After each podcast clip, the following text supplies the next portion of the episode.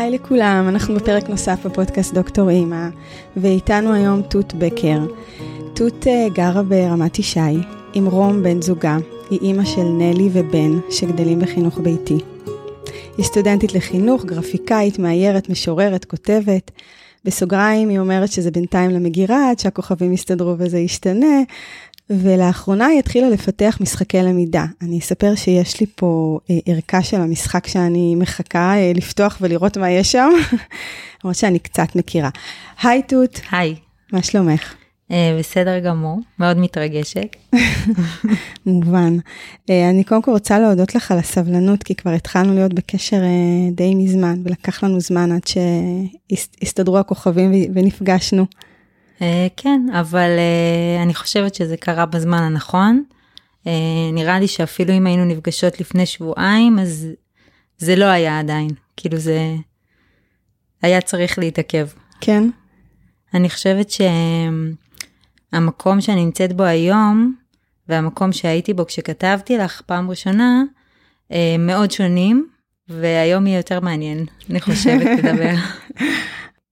אז אולי ננסה להתחיל קצת uh, מההתחלה. לא יודעת, כי יש לך כל כך הרבה דברים שכשהצגתי אותך אמרתי כל כך הרבה דברים, אז אני גם רוצה שנדבר על הפרויקט, כן, כי אותי הוא מעניין באופן אישי. ו... אבל אני גם אשמח לדבר על האימהות שלך, אם את רוצה להתחיל משם. Um, בתור מאזינה, אז אני רואה שתמיד את מתחילה בהתחלה. נכון. ו... ובדרך לפה שאלתי את עצמי מה ההתחלה. אם ההתחלה זה ההיריון של נלי, או ההתחלה זה בגיל חמש שחלמתי להיות אימא ודמיינתי בדיוק את נלי לפרטי פרטים, ואז היא נולדה לי בדיוק הילדה שדמיינתי. אז, אז ההתחלה היא באמת כזה, כל החיים רציתי להיות אימא. זה גם היה לי ברור שתהיה אה, לי ילדה, כאילו, ש, שרציתי בת. אחרי שהיה לי בן בהיריון הייתי קצת בדיכאון עד שקיבלתי את זה. היום אני שמחה גם עליו, אבל אה, זה היה הריון בהפתעה עם נלי. היינו אה, שנתיים ביחד, עברתי בדיוק לדרום אה, כי רום למד שם, והיינו על הקו של תל אביב באר שבע שנתיים ומיציתי. ואמרתי לו, אני רוצה ילדים, בוא, אני באה לדרום. והוא אמר, חכי שאני אסיים ללמוד. ובשנה השלישית זה קרה בהפתעה. ואז היא נולדה, אה, הלידה הייתה קשה, ההתחלה הייתה מאוד קשה, הנקה לא הלכה טוב, בסוף כן הלכה, הענקתי אותה עד גיל חמש וחודשיים בסוף. אז הלכה טוב הלכה, בסוף. בסוף, כן. ובעצם כל פעם שהגיעה איזה נקודה שצריך לשלוח, זה היה נראה לי לא הגיוני. אה, והגיע גיל נגיד שנה ושלוש, וזה כבר ראיתי שיש חינוך ביתי ומפגשים והלכנו. שאז הייתם בדרום או בתל אביב? היינו בבאר שבע, okay. אוקיי. רום uh, סיים ללמוד, ואז uh, הוא קיבל הצעת עבודה uh, באזור השפלה, אז עברנו לנס ציונה. אחרי שנה עברנו לרמת, לטבעון ומשם לרמת ישי, אבל בעיקרון הציר שבו סובבים הדברים זה העבודה של רום והחינוך הביתי. זה שני הדברים שמובילים את ההחלטות שלנו. אה, לי חשוב מאוד להיות קרובה לעבודה שלו, שהוא יוכל לחזור הביתה ואני מפקידה אצלו את הילדים. ו... וזה באמת אה, פשוט התגלגל לזה ש... שהיא בבית. לא הייתה איזו אידיאולוגיה או איזו החלטה, פשוט זה היה לנו טוב. והיום אני כבר כן אה, חושבת שזה בא מאיזה מקום של בחירה והחלטה ו... תזכירי לי בני כמה הם. נלי בת שש ובן אה, בן רבע לארבע. ובן נולד למציאות שבה ברור לך שאת, שאת איתם בבית? כן, לגמרי. כבר שעברנו לצפון, אה, זה היה מאוד ברור שזו הדרך, וישר התחברנו שם לקהילה, יש קהילה גדולה בעמק יזרעאל של חינוך ביתי. אה, זה כבר היה מאוד ברור, אני חושבת שסביב גיל שנה וחצי זה כבר היה ברור שלפחות עד גיל בית ספר זה מה שיהיה. אה, והיום כשנלי לפני גיל בית ספר, אז זה גם ברור שגם בגיל בית ספר, בינתיים לפחות זה יהיה. אה, זה כמובן מאוד תלוי במה היא תרצה. אבל הכרת את החינוך? זאת אומרת, ידעת שיש דבר כזה? לא לפני? ידעתי, לא היה לי מושג שיש חינוך ביתי, אה, אבל כל הזמן ראיתי פרסומים בפייסבוק לכל מיני גן עם אימא וכאלה, והאימהות שם שפגשתי, אז מתוך השיח הבנתי שזה דבר שקיים עד גיל שלוש. ולאט לאט גם הבנתי שיש uh, עד גילאים יותר גדולים. אבל כשהייתי רואה את הילדים הגדולים, זה היה נראה לי וואו, כאילו זה בטח לא יקרה אצלנו. כי זה ממש... אה, הגדולים זה הבית ספר. בית ספר, mm. אבל אה, את יודעת, אה, בני 10, 11 גדולים, כאילו, היום זה נראה לי גם גדולים. אבל מצד שני, שהייתי רואה ילדה בת 4, כשהייתה לי רק ילדה בת שנתיים, היא גם הייתה נראית לי גדולה. כן, הפרספקטיבה משתנה. אוקיי, אמ, אמרתי כל מיני דברים שאת עושה, את רוצה קצת לדבר עליהם? כן, למה לא? אני... אם כבר נפגשנו כן. והתכנסנו. אז uh, אני כותבת, אני כותבת גם שירים, גם סיפורים קצרים, גם סיפורים ארוכים. Um, אני באיזה מקום עם עצמי של uh, יציאה מהקונכייה קצת בתקופה האחרונה, אז אני מקווה שגם עם הדברים האלה אני לאט לאט יתחיל uh, להיחשף. אמ, אבל באמת אני, מאז שאני יודעת לכתוב אני כותבת, יש לי שירים מגיל שמונה ומגיל תשע שמחברות ששמרתי, אז אני כותבת, כתבתי לילדים שלי אה, כמה ספרים שהדפסתי להם, שאבא אה, נוסע לעבודה באופניים כזה, ושלישי ביער על המפגשי חינוך ביתי שהיינו חלק מהם, שזה גם חילקתי לקבוצה שהייתה לנו אז.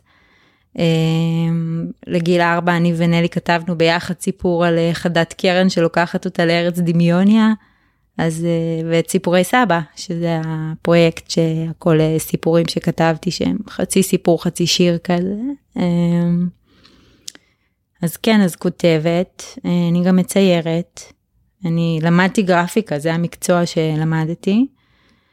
אבל אני ממש הסנדלר הולך יחף, אני לא יודעת כלום בתוכנות, אני עובדת uh, כמו מוסך uh, של פעם, מאיירת ביד וסורקת ומשפצת בתוכנות.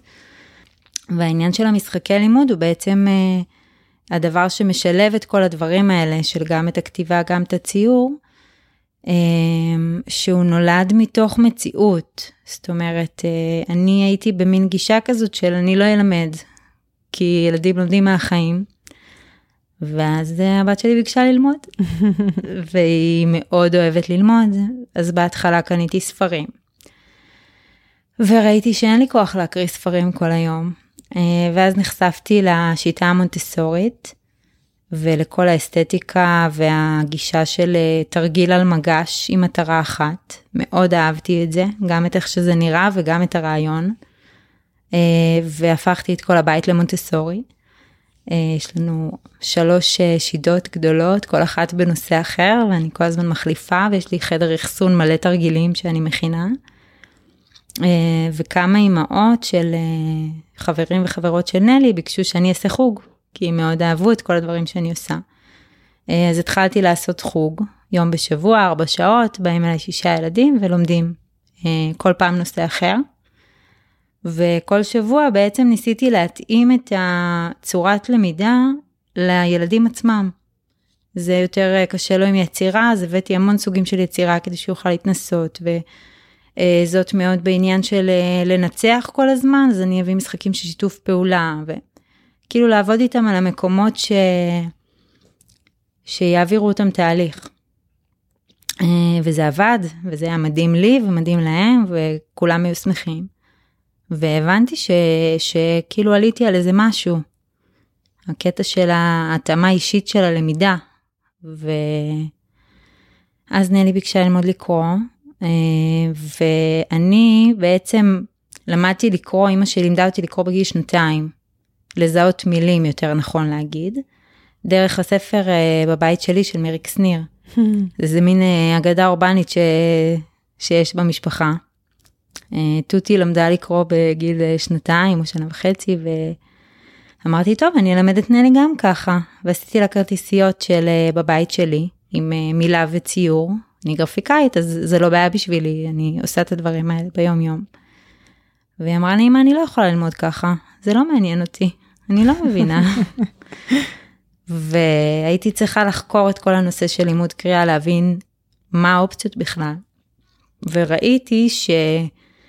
כל הנושא של זיהוי צלילים הוא נורא מורכב לה, היא לא מתחברת לפרק מילה לצלילים, היא רוצה להבין, פה כתוב אבא, אז היא יודעת, היא מצלמת את המילה אבא והיא תדע תמיד לקרוא את המילה הזאת. אז, אה, אז התחלתי לעבוד על כזה, על שיטה כזאת שקוראים לה למידה גלובלית של מילים, ו, וגם היא לא התחברה, כאילו מילים, סתם מילים.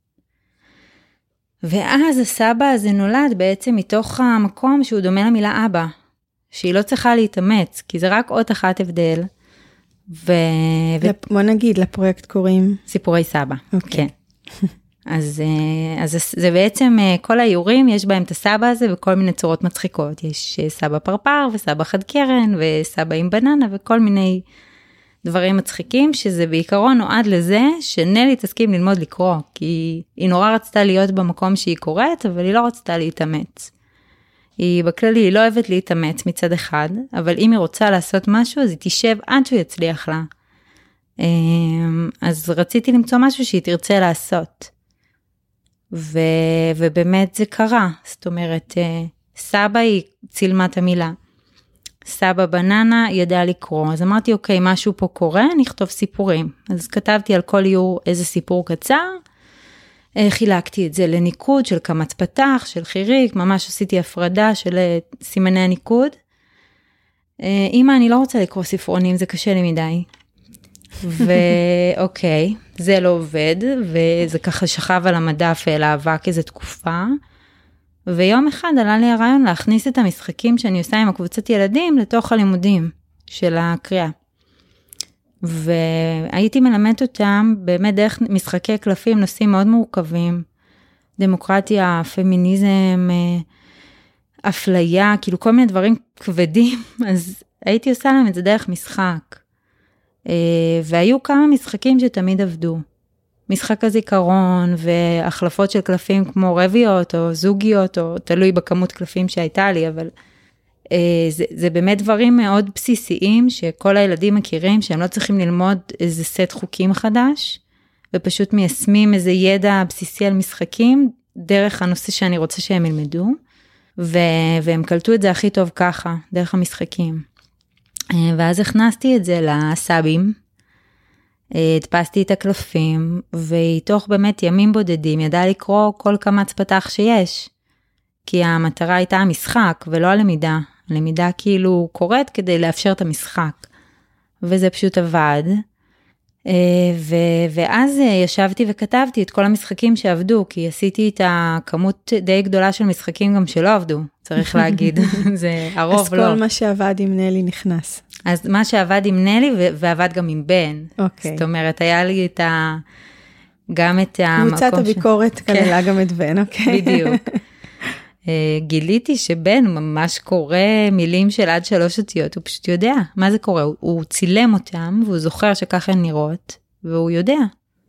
תיארת שגם את ככה, אמנם בגיל מאוד מאוד צעיר, שצילמת אותיות. נכון. את אה, מילים שלמות. נכון. זה... מונטסורי אומרת שהרגישות לשפה היא בין גילאי 3 ל-6. זה התקופת אה, רגישות היא קוראת לזה, ואני חושבת שזה עוד הרבה קודם. אה, שדווקא אם מלמדים בצורה של למידה גלובלית, אז זה באמת בגילאים מאוד צעירים, אם זה משחק ודבר שציורים שמעניינים אותם, אז הם פשוט יכולים ללמוד את זה. אה, וראיתי שזה, שזה כיף להם, ואחד הדברים שלמדתי עם הקבוצה של הילדים באמת, זה שאם ילדים נהנים, ההפנמה היא מאוד עמוקה.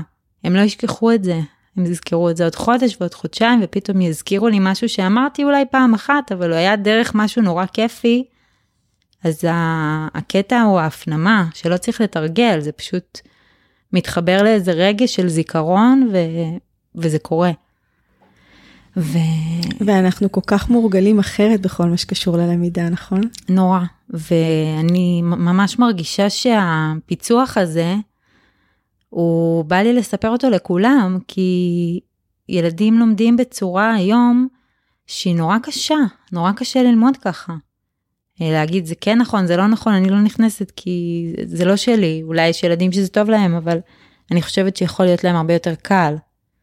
ולמה לא? כאילו בסוף, שאני חושבת מה אני רוצה ללמד את הילדים שלי, אני רוצה שיהיה להם קל. זה ממש מטרה שיש לי, אני לא חושבת שצריך להיות להם קשה אף פעם. ו... וזה בעיקרון, כאילו, המהות של סיפורי סבא מבחינתי זה להקל, פשוט להקל, שיהיה כיף, שיהיה קל, כולם צריכים לקרוא בסוף. אבל זה מדהים, כי פה את גם שוברת איזשהו אה, מיתוס שאנחנו גדלים עליו, שבעבודה קשה נשיג דברים, בדרך קשה, לא לוותר, את יודעת. ואני לגמרי מסכימה איתך שאחד הדברים המופלאים זה להגיע לדברים בקלות. אני לא אוהבת להתאמץ. אני לא אוהבת. ואני אעדיף לעשות טיול למקום שאני הולכת חמש דקות ויושבת במקום יפה מאשר לטפס על הר. אה, תמיד, אפילו עם הנוף נורא יפה. את בחברה טובה. אבל יש לנו מין, אה, אני חושבת שגם גדלנו על זה קצת, על הערך הזה של, אה, של בדם, יזע ודמעות, בקושי נשיג דברים, וכאילו יש איזה ערך לפעמים בטעות שאנחנו תופסים לדברים שאנחנו משיגים אותם במאמץ גדול, שזה לדברים מסוימים נכון. הרי אם יש לנו איזו מטרה מסוימת והדרך היא לא פשוטה. אה, אני חושבת אבל גם שאם דרך לא פשוטה אפשר ממש לפרק אותה למטרות קטנות, שהן כן יהיו קלות. כאילו אני לא חושבת שיש, שיש דבר ש, שאי אפשר לפרק אותו. וגם אם הוא מאוד קשה והדרך היא קשה, אה, אז אני, אני יכולה להמשיל את זה נגיד ללימודים. אה, אני עכשיו סטודנטית לתואר ראשון ואני מאוד לא נהנית מה, מהחובות שלי בתור סטודנטית. המבחנים, ההגשות, אני רוצה רק ללמוד ו, ושזה יהיה לי כיף. אבל אם אני אסתכל על זה שיש לי עכשיו עוד, לא יודעת, ארבע או חמש שנים, כי אני עושה את זה בקצב מאוד איטי, אז יהיה מאוד קשה. אבל אם אני אומרת, יש לי עכשיו עוד הגשה אחת, עוד מבחן אחד, אז זה יותר קל להכיל את זה. זה צעדים קטנים, את יכולה אה, להגיד ש... אה, או לספר אם זה ככה גם באימהות שלך? זה נראית לי פרספקטיבה לחיים כזאת. אה, אני מאוד משתדלת, יש ימים שזה לא ככה. באימהות, בוא נגיד שזה העבודה העצמית הכי אינטנסיבית שעשיתי בחיי, זה האימהות. אין, אין מקפצה טובה מזה לשיפור עצמי, אם לוקחים את זה ככה. אה, אבל אה, באמת אה, הרבה פעמים אני מרגישה שאם אני אסתכל על זה שיש לי עכשיו שבועיים להיות מחוץ לבית כי משפצים אצלי לבד עם הילדים ורום לא איתי שאני ממש באמת רגילה להפקיד אותם אצלו ברגע שהוא חוזר הביתה. אז זה יהיה נורא אבל אם אני אסתכל על זה בתור היום אנחנו בחופשה ואנחנו אה, נלך לישון קצת יותר מאוחר ונאכל קצת יותר בחוץ ולשחרר קצת את ה... מקומות שבהם זה קשה לי מדי לדאוג להכל כמו בבית, כי בבית אני כל יום מבשלת כמעט ושומרת מאוד על השעת שינה באדיקות והכללים מאוד ברורים בבית. אני מאוד, אה, מאוד חשוב לי הזמן שלי, אז, אז אני אממ. מקפידה על, על הדברים האלה ואולי באימהות זה, זה קצת טריקי, כי כל יום הוא שונה. אין איזה משהו שאני יכולה להגיד, כן, אני עושה את זה ב baby steps, לא, לפעמים אני מה זה מוצפת וקשה לי, ו,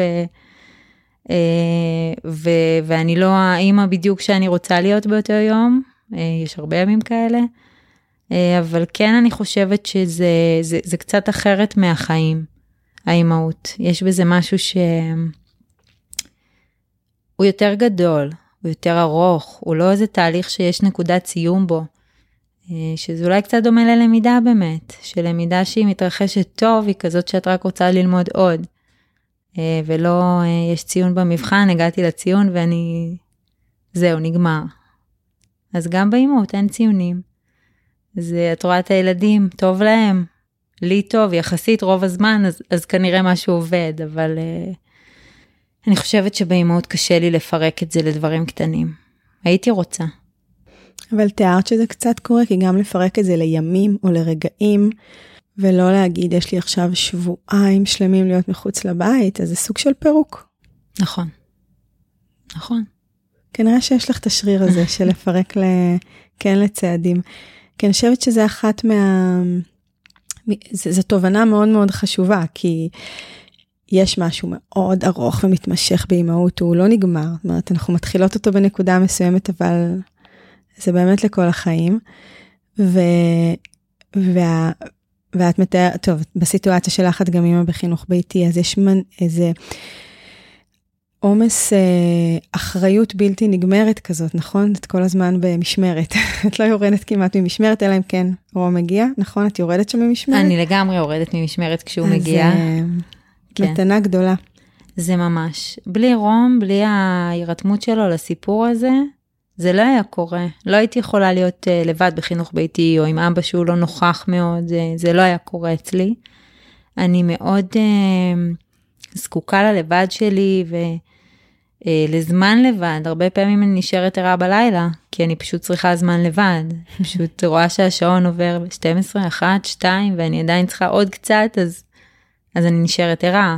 אז uh, באמת... Uh, אני דווקא יודעת, אני גם באופי שלי אין לי אה, יכולת לרצות אחרים, אני לא יודעת איך עושים את זה, נולדתי בלי היכולת. ו... ואני קודם כל רואה את עצמי ואת הצרכים שלי. אני יודעת שהרבה אנשים לומדים את זה, אבל אני נולדתי ככה ואני דווקא הפוך, אני צריכה יותר למתן את זה ולראות דווקא את האחרים. שאני חושבת שהרבה בבחירה של החינוך הביתי, היא מאוד עוזרת לי במקום הזה. כי אני רואה את הילדים, אני אחראית על הילדים, אה, וזה גם, נלי תמיד שואלת אותי, אמא, נכון, את הכי אוהבת את עצמך בעולם? הם כאילו, זה עובר אליהם, המקום הזה. ואני אומרת לה, נכון. אז היא אומרת לי, מה, ואותנו את לא אוהבת אה, כמו שאת אוהבת את עצמך? אז אני אומרת לה, אתם חלק ממני. בטח שאני אוהבת אתכם אותו דבר, אבל גם אתם, אני רוצה שתלמדו קודם כל לאהוב את עצמכם. וזה מקום שאני חושבת שאני גם, גם בתגובות שאני מקבלת מחברות, הוא מאוד זר אה, בעולם שלנו, זה נורא לא מקובל להגיד שאת אה, עושה עבור עצמך. במיוחד אני חושבת, אה, גם מי שהשריר הזה באיזשהו אופן לא זר לה, או יש לה את המקום הזה, אני חושבת שכשאנחנו הופכות להיות אימהות, אז מאוד קל לבטל את הצרכים שלנו, אגב, שבהתחלה זה הכרחי. כן, נכון. להישרדות של התינוק, אבל... אה, ואז באמת יש מין ריקוד כזה, אז מעניין אותי איך זה היה אצלך, מתוך המקום הזה שאת מגיעה כמי שאת אומרת, אה, אני, חשוב לי הזמן שלי, אני אוהבת את עצמי, אה, ואז את הופכת להיות אימא, ו, ואין את עצמך כל כך, אין את הזמן שלך, יש פה איזה, יש פה יצור חסר אונים שתלוי בך, אני מדברת במיוחד על ההתחלה, כל הזמן. איך המעבר הזה היה בשבילך בתוך החלק הזה באישיות שלך? זה היה התרסקות, זה ממש היה התרסקות. אה, לא האמנתי, כאילו לא מדברים על זה, כמה זה קשה, על כמה הפיפי והקקי והנקה והדברים האלה שהם פשוט חוזרים על עצמם ולא, זה לא מפסיק. אז זה היה ממש קשה, אבל אה, היה לי מאוד, הייתי אימא לפני שהייתי אימא. בתחושה שלי, נורא חיכיתי להיות אימא, אז, אז, אז עשיתי את זה, אבל הייתי ממש אה, בהתרסקות ולאט לאט בניתי מחדש. אבל הייתה תקופה שבאמת לא זיהיתי את עצמי ולא, ולא היה לי את הזמן הזה, ו... אה, אבל, אבל זה באמת אה, נורא אהבתי אותה מהרגע הראשון, היא נולדה ואהבתי אותה ישר, אז אני חושבת שזה עזר. זה עזר מאוד. שהיה לי ברור שהיא שלה ואני, ואני שלה, והיא שלי ואני שלה, יותר נכון. Mm. ו... וכאילו אנחנו ביחד עכשיו, זה אנחנו, וכשבן בא כבר הייתי אימא והמעבר היה חלק וזה לא היה קשה. אה, הוא גם היה תינוק כזה שנולד במים וינק מהרגע הראשון מעולה ונלי נולדה בניתוח חירום, כאילו זה היה ממש... אה, חוויה אחרת, הכניסה לאמהות הייתה... אחרת לגמרי. אני גם uh, בכלל הלידה של נלי, אני הייתי צריכה ללדת טבעי, אני הייתי 36 שעות בצירים בלי אפידורל, ובישורת האחרונה שם uh, קרה משהו, ואני uh, חושבת שזה גם השפיע על החוויה, גם ההנקה בגלל זה מאוד הסתבכה, והיה לי חשוב מאוד להעניק, אני מבחינתי זה היה, אין מצב שאני לא אעניק. ואז זה לא הצליח. היא התחילה לנהוג רק אחרי חודש, היא הייתה עם תמ"ל חודש שלם. שזה היה מבחינתי כישלון מטורף, ממש זה גמר אותי. אז אה, זה באמת היה קשה, במיוחד שאני בן אדם שמאוד זקוקה אה, לעצמי וללבד, אז לא היה. אני חושבת אבל שזה הקטע, זה הקטע של להיות אימא, שההתחלה היא שוברת אותך ואת צריכה להבין איך את מחזירה את עצמך אה, ממקום אחר. אבל את אומרת פה משהו מאוד מעניין וחשוב, את אומרת ש... ההתחלה שוברת אותך, וגם אמרת מקודם, אף אחד לא מספר. נכון. האם אם היו מספרים לך, היית יכולה להתארגן אחרת על, התח, על ההתחלה? לא. זאת אומרת, יש משהו שמישהו יכול להגיד לנו, או שאנחנו יכולות להגיד למישהי שישנה משהו? תראה, אני אומרת, כל פעם שיש לי חברה לפני עדה, אני אומרת לה, זה סיוט, זה יהיה לך נורא נורא קשה, תתכונני לגרוע מכל, אבל יש יהירות כזאת, שאת אימא צעירה, שאת בסוף הריון ראשון, יש לך איזו יהירות כזאת, שכנראה היא חייבת להיות, שאת חושבת שיהיה בסדר. אחרת. אחרת לא היית עושה את זה. נכון, עוד פעם ועוד פעם. כן, כן. זאת אומרת, תהיה בסדר, מה? אצלי זה יהיה אחרת, אני, אני מתארגנת אחרת, אני סומכת על עצמי, אבל זה, כנראה אנחנו חייבות את זה. אבל אני באמת עוסקת הרבה בשאלה אם יש דרך להתכונן לה, להתחלה. אה, אולי אם היינו גדלות אה, כשבט והיו עוד נשים סביבנו כל הזמן, הבידוד הזה, הבידוד החברתי של ההתחלה, אני חושבת שהוא הופך את החוויה להרבה יותר קשה. אה, ובהתחלה עזרו לי, אמא שלי, אמא של רום, הם ישנו אצלנו, והם באו ועזרו, וזה לא עזר, כי זה, זה לא, אנחנו לא רגילות לגור ביחד, ולחיות ביחד, ולפעמים בגלל זה זה לא באמת עוזר, כמו שאם כל החיים היו מאורגנים אחרת. אה, אני חושבת שרוב החיים שבני אדם חיים, היו יולדות אה, בשבט, וזה בטוח אחרת, כמו שהיו יולדות בשבט ולא על מיטה בבית חולים.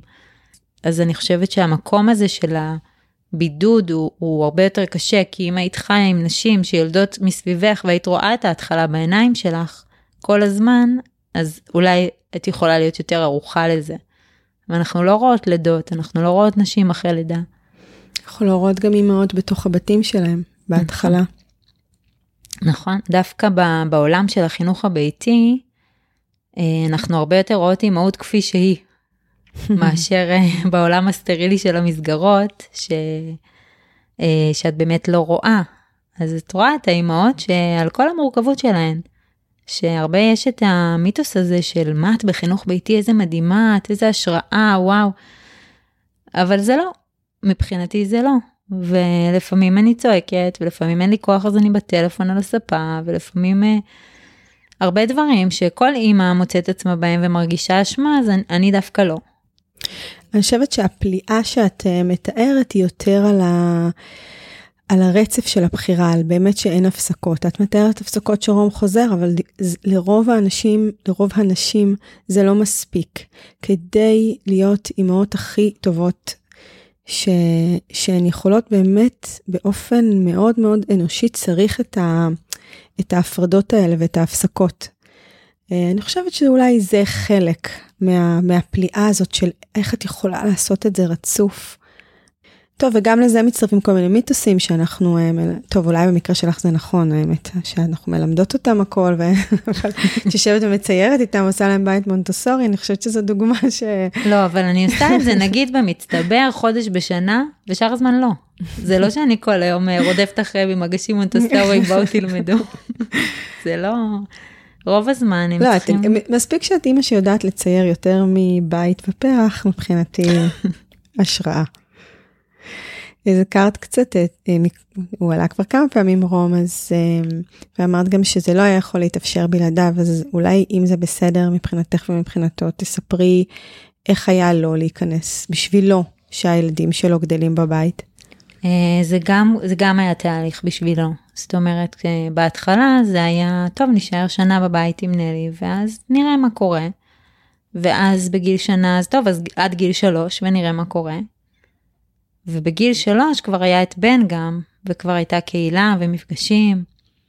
אה, זה כבר היה מין ברור, לא דיברנו על זה אף פעם באופן רשמי של אז מה אנחנו בחינוך ביתי, זה היה יותר כזה, מה אתה רוצה שאני אכניס לגן? לא, אני רואה שהכל בסדר, אוקיי. כאילו זה, היו שיחות מאוד כאלה על הדרך, שנגיד אם יש איזה קושי, אז, אה, אז, אז אה, בגלל שלא דיברנו על זה רשמית אף פעם, זה לא היה איזו החלטה שישבנו וחשבנו עליה, אז אם היו קשיים, אז אני תמיד פחדתי שהוא ירצה שאני אכניס לגן. אז הייתי שואלת אותו מה אתה רוצה, והוא תמיד היה לא, זה פשוט בואי נחשוב מה עושים עם המקרה הזה או עם המקרה הזה. היו כל מיני קשיים לאורך הדרך, אה, חברתיים ובעיקר חברתיים, את האמת. זה, אני חושבת, האתגר הגדול. אז, אז תמיד פחדתי שהוא ירצה להכניס למסגרת, אבל הוא לגמרי אונבורד בקטע הזה. הוא רואה, הוא רואה שזה עושה טוב לילדים ולי וגם לו, ואין שאלה, אבל זה היה תהליך בשבילו, כי באמת הוא בן אדם מאוד נורמטיבי. הוא אה, היה קצין בצבא, הוא מהנדס מכונות, למד אה, באוניברסיטה, והוא כאילו מאוד, אה, הוא אוהב מיינסטרים, הוא אוהב להיות במסלול, ו... והוא בחר אותי, שאני לא. אבל אנחנו מסתדרים כי אנחנו, אנחנו מאוד דומים ב, באיך שאנחנו אוהבים לחיות את החיים ובתקשורת שלנו מאוד uh, על השולחן, אנחנו מדברים על הכל, יש לנו uh, ממש יחסים uh, דומים ל, לאיך אנחנו רואים את החיים. אז זה עובד, והוא לגמרי, מאוד חשוב לו שהם ילמדו. לפני שהתחילה כל הלמידה בבית, אז זה היה איזה נושא כזה ש... הוא מאוד דאג לגביו. היום אין לו מה לדאוג כי הם לומדים כל הזמן, מאוד אוהבים, נלי מאוד אוהבת חשבון, היא כל הזמן לומדת uh, חיבור חיסור בראש, היא כל הזמן אוהבת ששואלים אותה שאלות, והיא לומדת שברים, היא כאילו ממש בעניין, אז, uh, אז, אז זה קל בשבילו. הוא חשוב לו מאוד הלמידה, חשוב לו שיהיה להם uh, כרטיסי כניסה לאן שהם ירצו להגיע.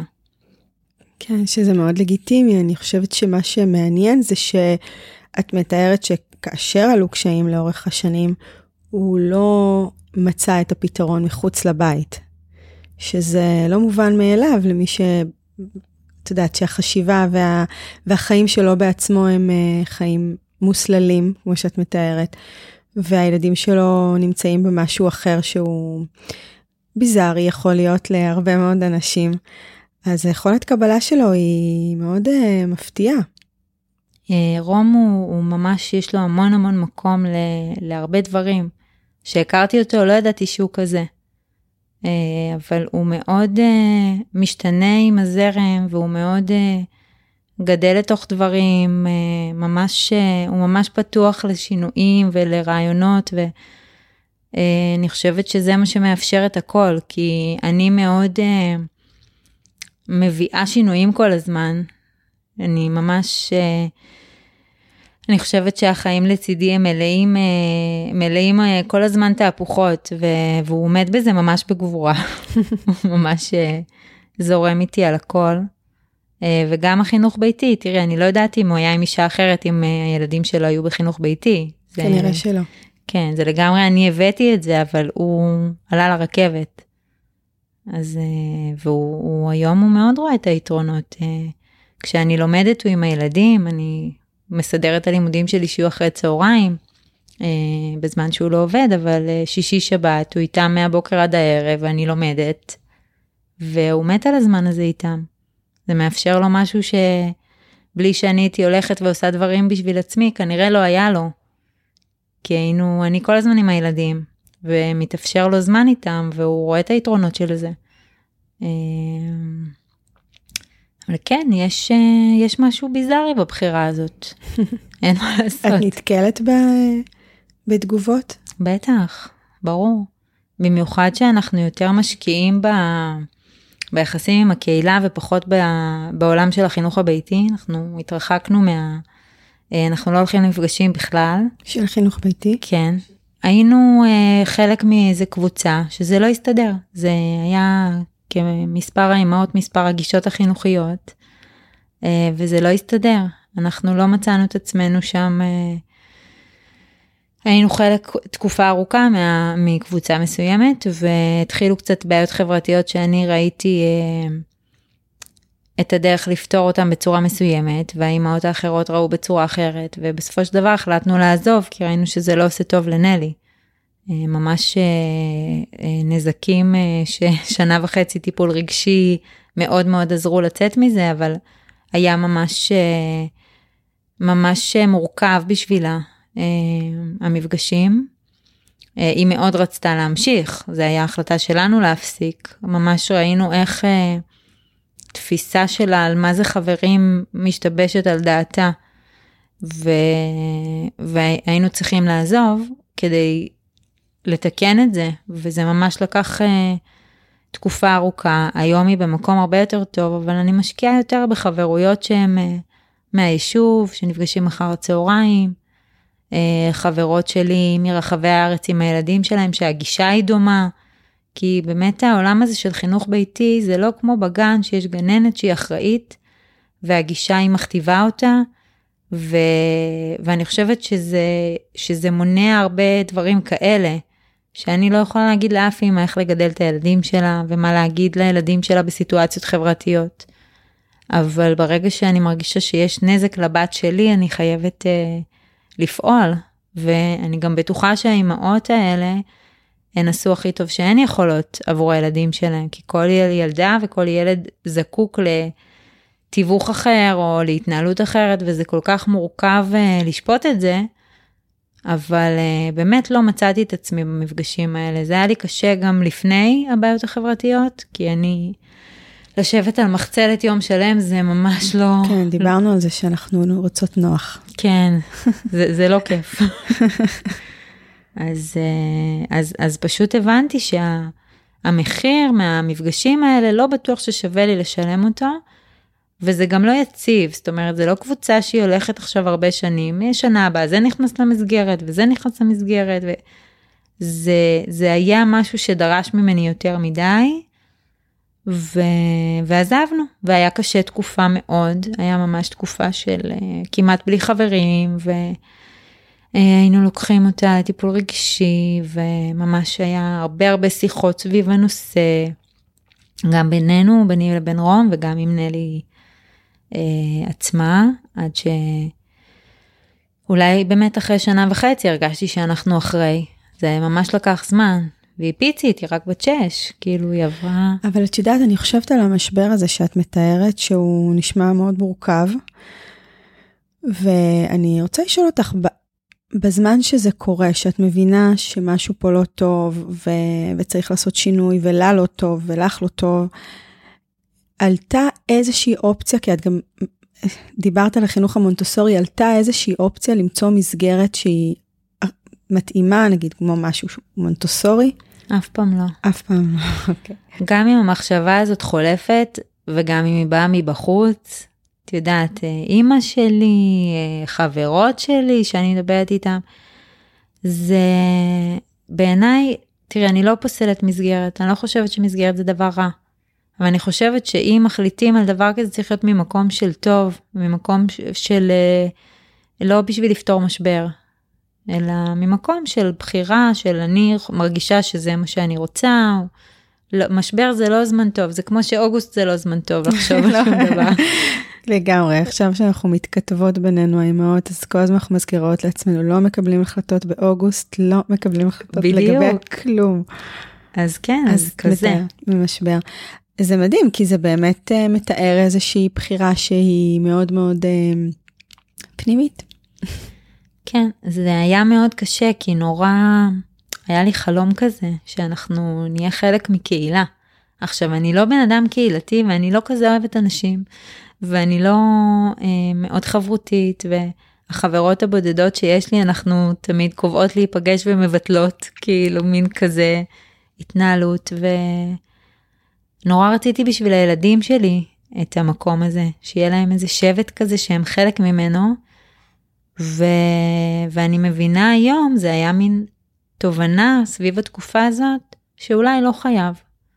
שאולי אה, אפשר גם שהחברים יהיו מכל מיני מקומות והשבט יהיה כזה מפוזר, ולא איזה קבוצה קבועה שכל הזמן חלק ממנה. אה, ואני מקווה שעם השנים הם יאספו לעצמם כזה. אבל אני הבנתי שלא בטוח שזה דבר שהוא ערך עליון. כן, הוא יכול להיות, אבל, אבל אם זה, אם יש תשתית של שבט אימהות, אבל אה, אם את, אני לא יודעת, אבל איך, היה, איך הייתה התחושה שלך בין האימהות? כי זה נראה לי חלק מאוד חשוב. אני הייתי מאוד שונה מכולן.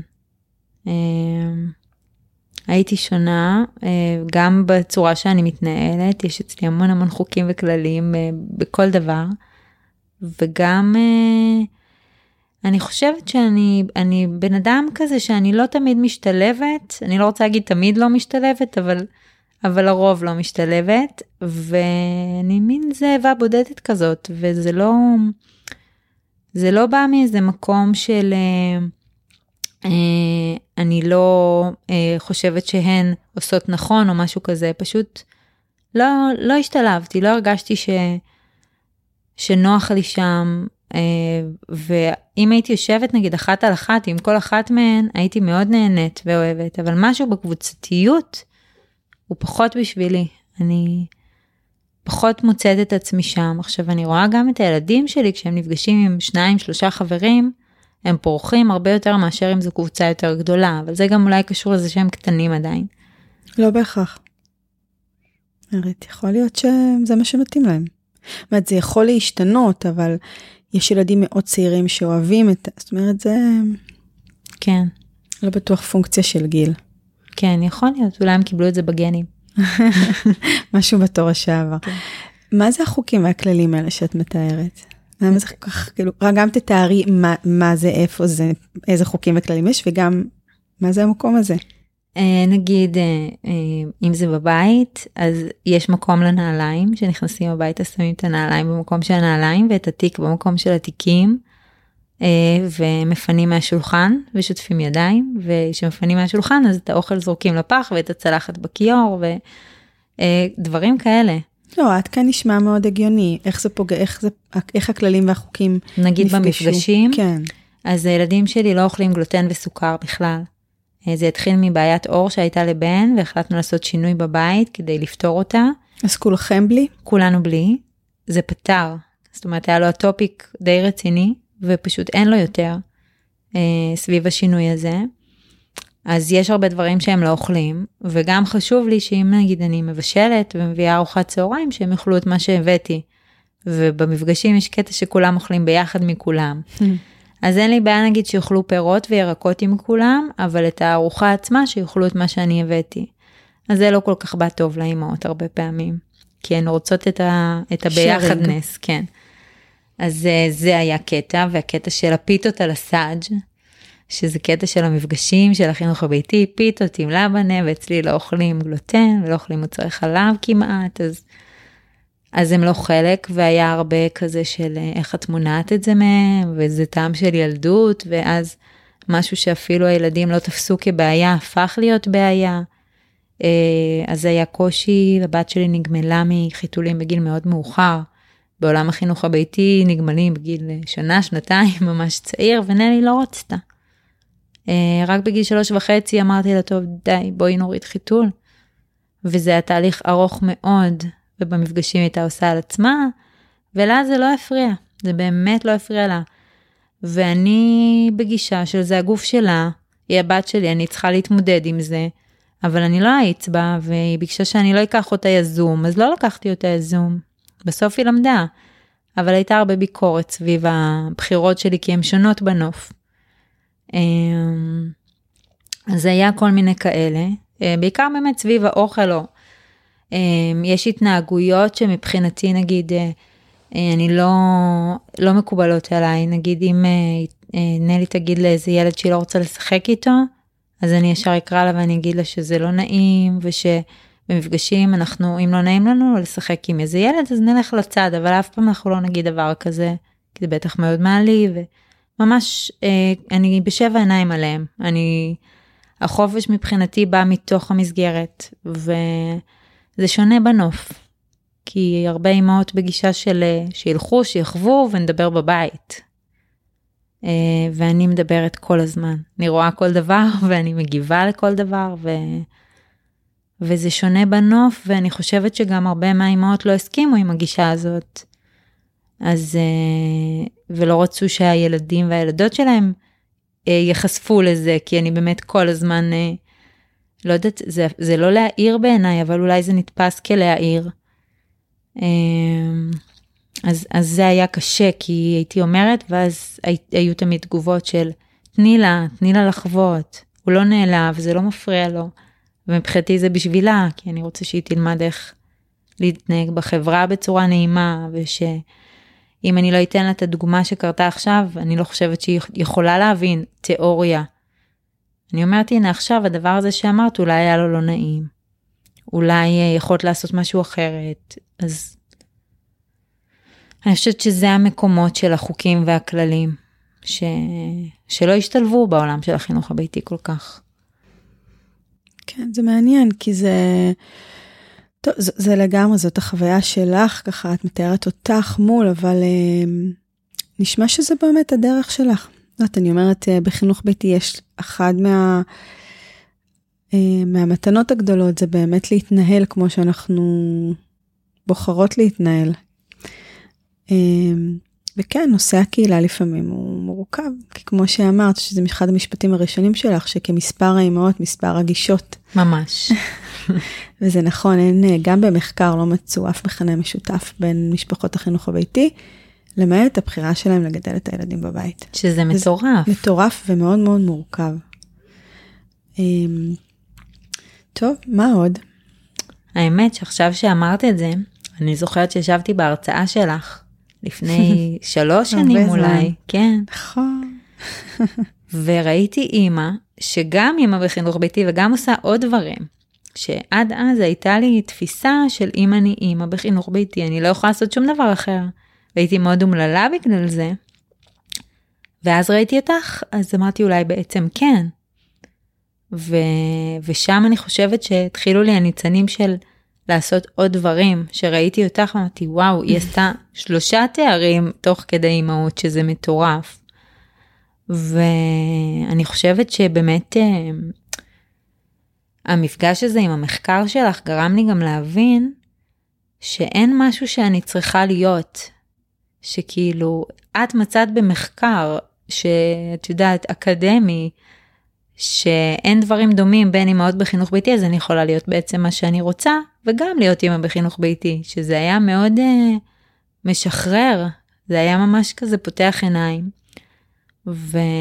וזה מגניב להיות פה היום אחרי שכבר עשיתי כמה דברים. אמנם אני מאוד בהתחלה, אבל, אבל באמת אני ממש זוכרת את ההרצאה הזאת כרגע מכונן. באימהות שלי. מהמקום הזה של אני לא צריכה להיות רק אימא. ו... וזה היה תובנה שהיא וואו, הייתי בטוחה שזה כל מה שאפשר. זה מטורף שאת אומרת את זה ככה, אני אגיד לך למה, כי אני תופסת עצמי כמעט ורק אימא. זאת אומרת, את מסתכלת מהצד ורואה את הדברים שעשיתי, אבל ביום יום ובתפיסה שלי, אני ב-90 פלוס אחוז מהזמן רק אימא. יש עוד כמה אחוזים שזה בשעות הלילה שהזכרת, אז גם אני שם זה השעות. וכשהצגתי אותך ואנחנו מדברות, עברה בי אותה תחושה, אמרתי, וואו, עם שני ילדים צעירים, היא אה, הפיקה משחק מטורף, היא מציירת איתה, היא מציירת איתם, היא סטודנטית לחינוך, היא עושה איתה מונטוסורי, היא עושה קבוצות עם ילדים, ואמרתי, בוא נראה איפה בשיחה זה יעלה שאני אגש לזה ואשאל אותך איך את מצליחה לעשות את כל זה עם שני ילדים צעירים בבית, אה, שזה ממש מראה. איזה קטע, כי אני מרגישה שאני באה לפה ואמרתי לרום לפני שבאתי, איך אני באה להתראיין על זה שאני רק התחלתי איזה דרך בקטנה, אני לא עושה כלום, כאילו, ותמיד באות עלייך נשים כאלה שעשו דברים גדולים, את ו... מבינה שזה המשקפיים שאנחנו כן. שמות ומסתכלות? כי אני תפסתי אותך, גם הבאת לי ככה את הערכה, ואני נורא מתרגשת אחר כך לפתוח אותה, ואומרת, איך הצלחת בתוך האימהות האינטנסיבית שאני כל כך מכירה אותה, לעשות את זה, להתפנות לזה בראש, לייצר חשיבה, לכתוב את הדברים, לצייר אותם, להפיק אותם, לעבוד בזה. אה, וגם ללמוד תוך כדי. אמרת שהסטודנטית ואני יודעת כמה לפעמים זה מציק ותובעני ואני יודעת איך אני עשיתי את זה, אבל כשאני מסתכלת עלייך אני לא יודעת איך, איך את עושה את זה.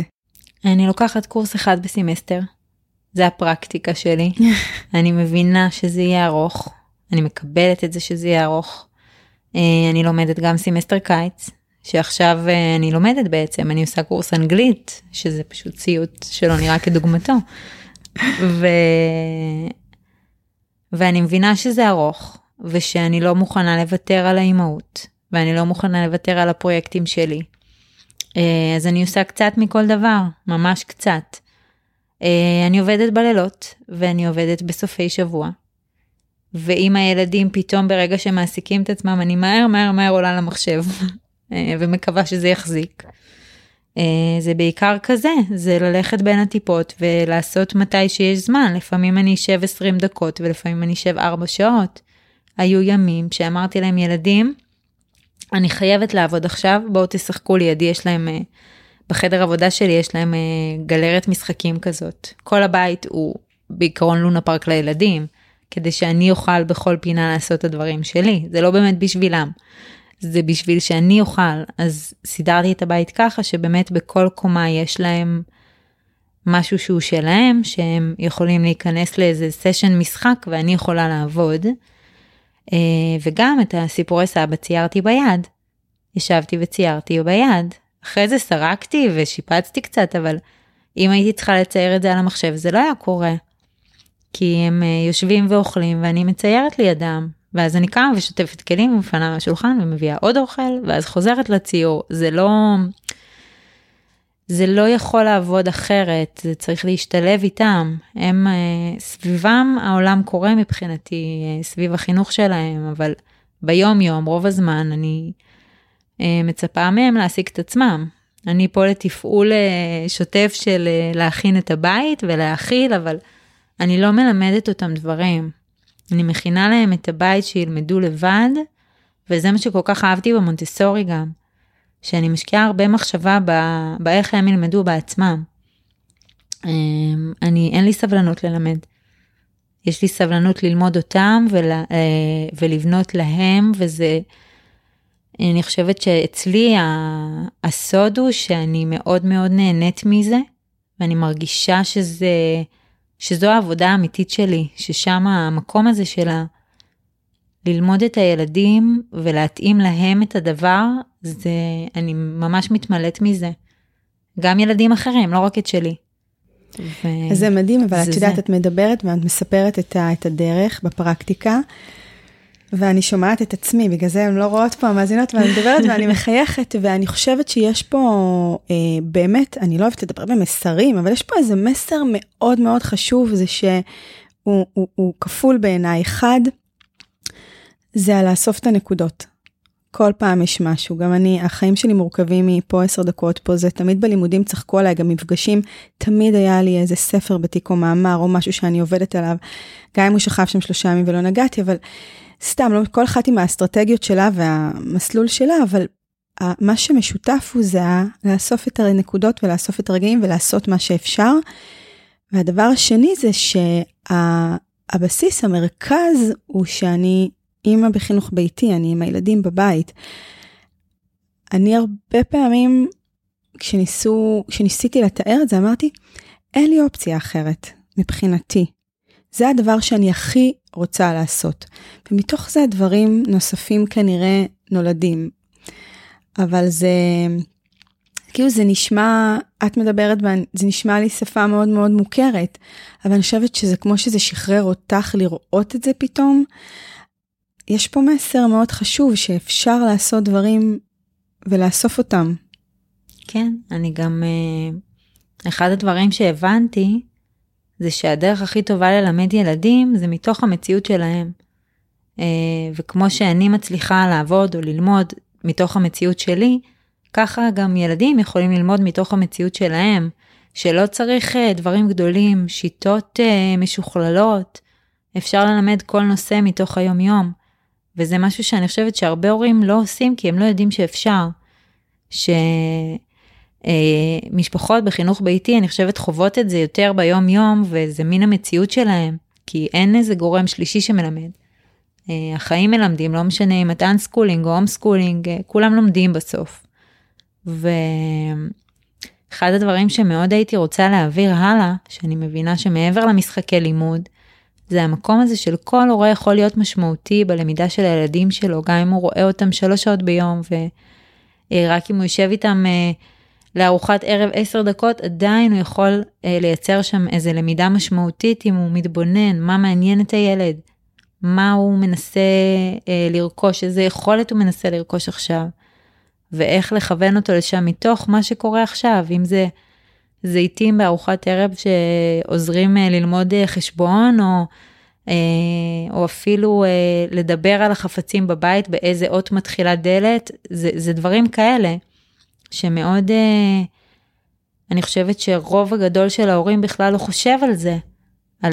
שוב, כי אנחנו גדלים בתוך תבניות שלמידה צריכה להתרחש בזמן מסוים, במסגרת מסוימת, באופן מסוים, באמצעים מסוימים, ואז זה באמת מאוד מקבע את הלמידה.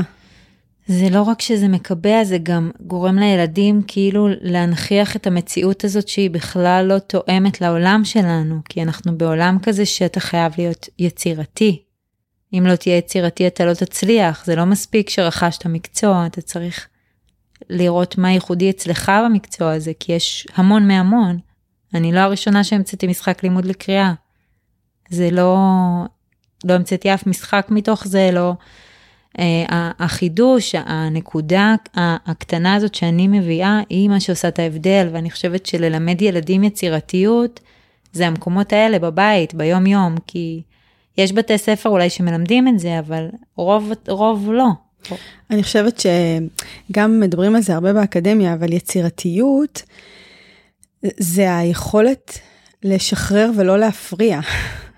זה, זה כמעט לא משהו שאנחנו uh, מתייחסים אליו במונחים של ללמד יצירתיות, כי אנחנו לא עושים עכשיו שיעור בוא נהיה יצירתיים, גם אם עושים זמן, בדיוק זמן כזה, אז המקומות הם הפוכים, הם באמת לייצר מרחב שהוא שקט, ואז המקומות הפנימיים מתעוררים. בדיוק, המקומות, זה בדיוק זה, אני חושבת שבעיקר יצירתיות זה המקום שבו מופעל איזה רגש. שאנחנו מרגישים משהו, שמשהו מכוון אותנו כאילו, שהוא לא, לא אה, פיזי בהכרח, שזה איזה רעיון או לנסות דרך שלא חשבנו עליה. אה, והרבה פעמים אה, אני חושבת שהמילה יצירתיות היא נורא מפחידה, כי כאילו מה המשמעות של זה, זה דבר מאוד גדול. ובעיניי יצירתיות זה פשוט לנסות עוד דרך שעוד לא ניסינו, להגיע לאנשהו שאנחנו רוצים להגיע, וזה לא אה, דבר כל כך גדול. זה... נכון, אני חושבת גם שאצל כל אחד, זה מעניין איך זה אצלך, היצירתיות אה, מתאפשרת בנסיבות אחרות. אצלי יצירתיות מתפרצת בעיקר ברגעים של שקט. בטיעון עם הכלב פתאום יש לי איזה משהו באמבטיה, בפעם ב, אף פעם שיש לי שקט בנסיעה. את יודעת, במקומות כאלה של, אה, של שקט של גירויים, פתאום איזה משהו עולה. איך כן. זה אצלך? אה, גם אצלי אני חושבת שזה ככה, אבל הרבה פעמים זה גם תוך כדי משהו. זה לפעמים שנופל. אה, אז אני לא יודעת אם, אם זה רק, זה כן הרבה קורה בשקט ובמקלחת ובאוטו ובלהתלבש רגע אחרי המקלחת, שזה רגע שקט שאני ממש קנאית אליו. אם באים לי לחדר שאני מתלבשת, תצאו מהחדר. זה רגע להתלבש, לבחור בגדים. נלי, אמא, אולי אני אבחר לך בגדים. לא, את לא בוחרת בגדים.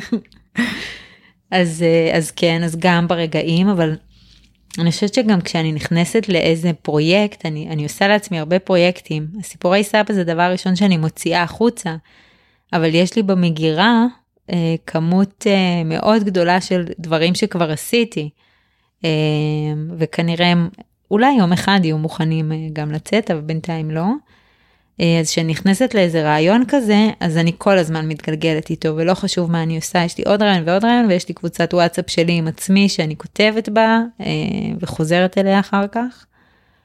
אז זה באמת מין אה, לפעמים פשוט סכר שנפתח והוא לא עוצר, ולפעמים זה באמת רגעים. יש תקופות שזה רדום? בטח. תחילת האימהות למשל. אני חושבת חצי שנה, עשרה חודשים ראשונים, אני, אני כלום. אני רק אה, מספקת צרכים של תינוקת או תינוק. זה, זה רגעים כאלה, או אני חושבת כשאני מתמסרת לחלוטין לאיזה דבר שהוא נורא בכאן ועכשיו, כמו תחילת אימהות, או, או תחילת לימודים נגיד, שהתחלתי את הסמסטר הראשון, אז זה היה רק זה. אה, לפעמים כן, צריך אה, לפעמים זה, זה גלים כזה, זה לא משהו שהוא תמיד שם. אה, ואם אני בתקופה שאני יותר אה, מוטרדת, אני חושבת שהתקופה עם המשבר של נלי, אז הייתי רק סביב הדבר הזה. אה, זה מאוד העסיק אותי ולא היה מקום לדברים אחרים. אוקיי. Okay. טוב, אנחנו נראה לי עוד מעט מתקרבות לסיום. אבל אני אף פעם לא מחליטה על הסיום, זה היה צריכה להחליט שסיימנו. תחשבי אם יש עוד משהו שהיית רוצה אה, לדבר עליו. לא יודעת, נראה לי, אני מרגישה כאילו שמצד אחד דיברנו על המון דברים. מצד שני, זה עבר לי נורא מהר. אני מקווה שאני לא מציירת תמונה אה, כבדה כזאת, אני מרגישה כאילו דיברתי רק על המשברים, אבל בטח זה לא, זה לא מה שהיה. זה לא מה שעבר אליי. Okay. רק אוקיי. משברים, עבר משהו אה, שהוא גם וגם. לקראת סיום יש את הפרויקט שלך, של ההדסטארט. בואי נגיד עליו כמה מילים, או את הולכת להגיד עליו כמה מילים. אה, אז כן, אז אני בעצם אה, החלטתי אה, את הסיפורי סבא לצאת אה, דרך הדסטארט, אה, שזה הדבר שאמרתי, אני לעולם לא אעשה הדסטארט לפרויקט שלי, אני אדפיס אותו בעצמי ואני אשווק אותו בעצמי. ו... ראיתי שיש לי מאוד התנגדות לדבר הזה, אז אמרתי כנראה אני צריכה לבדוק למה. והבנתי שזה בגלל שזה הופך את זה מאוד למוחשי ויש לזה זמן, אני צריכה להגדיר זמן, ואני צריכה להגדיר יעד, ואני צריכה לעשות את כל העבודה הטכנית של אה, כמה יעלה לי להדפיס וכמה עותקים, וממש לסגור את זה. זאת אומרת, זה פרויקט שהיה סגור הרבה זמן כבר, אבל סגירה סופית כזאת של הדבר. אה, ואז החלטתי שאני הולכת על זה ולא ידעתי בכלל מה זה, היו לי קצת פחות מ-100 חברים בפייסבוק, הייתי לא פעילה ברשתות חוץ מכל מיני קבוצות אימהות כאלה ממש קטנות וסגורות והייתי בטוחה שהמוצר הוא כל כך טוב אז פשוט יבואו ויקנו. ואז אה, אף אחד לא בא. אה, והבנתי שאני צריכה לעשות עבודה ש... של הרשתות ושל לספר ולכתוב. ו... אה, להגיע לאנשים דרך הדבר הזה. אה, ובעצם למדתי, למדתי איך אה, לכתוב ממוקד יותר סביב באמת מה הרעיונות שמאחורי הפרויקט ולספר על התהליך של הפרויקט ותוך כדי זה, זה ממש העביר אותי, זה תהליך של יציאה לאור. שהבנתי יותר מה אני רוצה בכלל לעשות, כי עד עכשיו זה היה ברור לי ש... שזה פרויקט מצוין והוא ילמד קריאה ילדים בצורה כיפית ואני רוצה ש, שהרבה ילדים יקבלו אותו, אבל תוך כדי תהליך הבנתי שיש פה קצת יותר מזה, שכל הסיפור הזה של למידה משמעותית בבית, ביום יום, הוא ממש נושא שלם שלא מוכר, שההורים לא יודעים, ושאני מאוד רוצה להעביר את זה הלאה, ו... אה, אני באמת עכשיו, אה, אני גם באתי לדבר איתך, אבל אני גם מנסה למצוא כל מיני פלטפורמות לדבר בהם, כל מיני לייבים בפייסבוק או באינסטגרם, שבאמת אה, אני חושבת שכל הילדים יכולים מאוד להתערם מהסיפור הזה, שההורים שלהם ידעו איך לייצר להם חוויות למידה ביום יום. לא רק בבית ספר, שהמורה מלמדת איזה נושא שהחליטו שילדים צריכים ללמוד בגיל הזה והזה, אלא יותר המקום הזה של להיות uh, בסקרנות ולהיות בלמידה וזה גם מאוד מפתח את ההורים. אני למדתי כל כך הרבה דברים בשביל ללמד את הילדים, שלא ידעתי אסטרונומיה וגיאוגרפיה ודברים שלא הייתי מגיעה אליהם אם לא היו שואלים אותי עליהם. Uh, אז ההדסטארט מאוד פתח לי את המקום הזה וגם גיליתי שאני אוהבת לשתף. הייתי במין דעה כזאת שרשתות ואני זה ממש לא ואני בן אדם פרטי ואני לא רוצה להיחשף. ו... וגיליתי שדווקא המקום הזה של האימהות, נעים לי לשתף בו, ואני מאוד נתרמת מזה גם בהסתכלות אה, פנימה. זה, זה נותן לי איזה זווית על עצמי ועל... אה, ו- וזה ממש כאילו פותח ומעשיר גם אותי לשתף וגם אני רואה שבאמת בתגובות אני מעניינת אנשים והצורת חשיבה שלי מעניינת אותם ו- וזה מגניב לגלות כי לא הייתי שם, הייתי ממש, אה, את יודעת, זה חודש וחצי רק הפרויקט, והייתי ממש במקום אחר, זה מין קפיצה כזאת ב, בהתפתחות ש, שהדבר הזה אפשר לי. אז זה מאוד כיף. אה, ונשאר עוד קצת יותר משבוע לגיוס. אנחנו נשים גם לינק ב... אה.